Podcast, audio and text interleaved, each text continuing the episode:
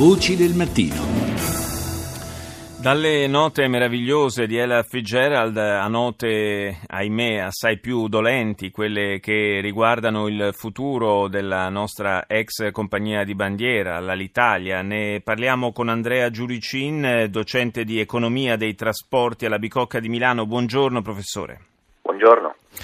Dunque il, eh, i dipendenti della compagnia si sono espressi, il 67% eh, ha votato no eh, al preaccordo tra sindacati e azienda nel referendum che si è svolto, che si è concluso ieri. A questo punto eh, naturalmente ci si interroga eh, sul futuro della compagnia, si parla di commissariamento, si parla anche della possibilità di mettere che la compagnia venga messa in liquidazione. Eh, secondo lei ci sono ancora i margini per tentare un salvataggio in extremis? Mm, molto difficile che ci possano essere dei margini di, salva- di salvataggio. Ora come ora la compagnia continua a perdere tanti soldi ogni giorno, circa un milione di euro e detto anche questo, senza i capitali eh, degli azionisti chiaramente la compagnia non va da nessuna parte. Proprio per questa ragione ha sorpreso perlomeno in parte il voto negativo da parte dei, sindaca- dei lavoratori. Eh, detto questo, eh, il commissariamento è la soluzione molto più probabile, quella che passerà nelle, nel, proprio oggi, già oggi, eh, e la compagnia sarà, diventerà una compagnia molto più piccola, più o meno il 50% di quanto è oggi, con circa la metà dei lavoratori, quindi anche i lavoratori subiranno una forte riduzione.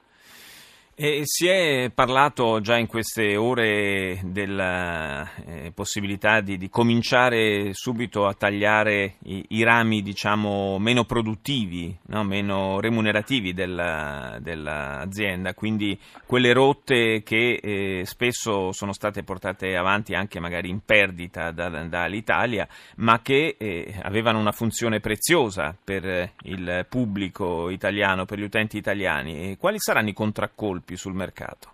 Eh, sul mercato in realtà prevedo che in poco tempo l'Italia possa essere sostituita dalle compagnie già esistenti.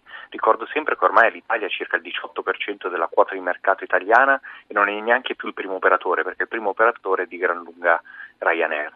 Eh, è già successo poco tempo fa, pochi anni fa, ad esempio anche in Ungheria, quando è fallita male per la compagnia di bandiera, nel giro di una notte Ryanair, EasyJet e gli altri operatori low cost hanno sostituito di fatto gran parte delle rotte, eh, in quel caso internazionali europee, vista la dimensione dell'Ungheria, e io mi immagino che qua possa succedere più o meno una cosa simile. È chiaro che comunque ci sarà un impatto almeno nel breve periodo.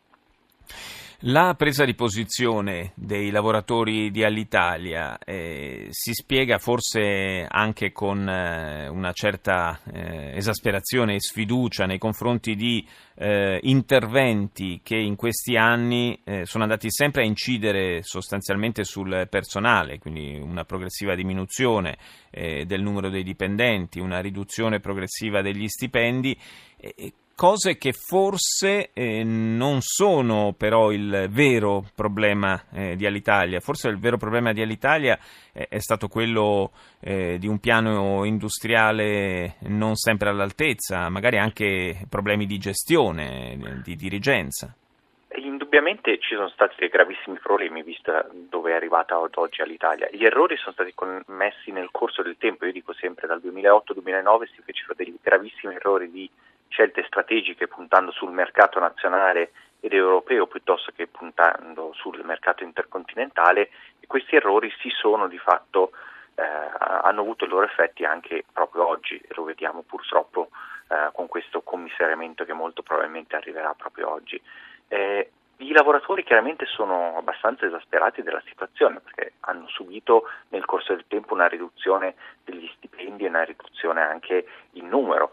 Detto anche questo, però, l'alternativa che sembra uscire proprio oggi è quella di un, fallime, di un commissariamento, una liquidazione, poi vedremo come andrà a finire, ma eh, con una compagnia che sarà molto ma molto più piccola, quindi in termini di dipendenti probabilmente si perderanno il 50-60% dei dipendenti. Grazie, grazie al professor Andrea Giuricin per essere stato nostro ospite.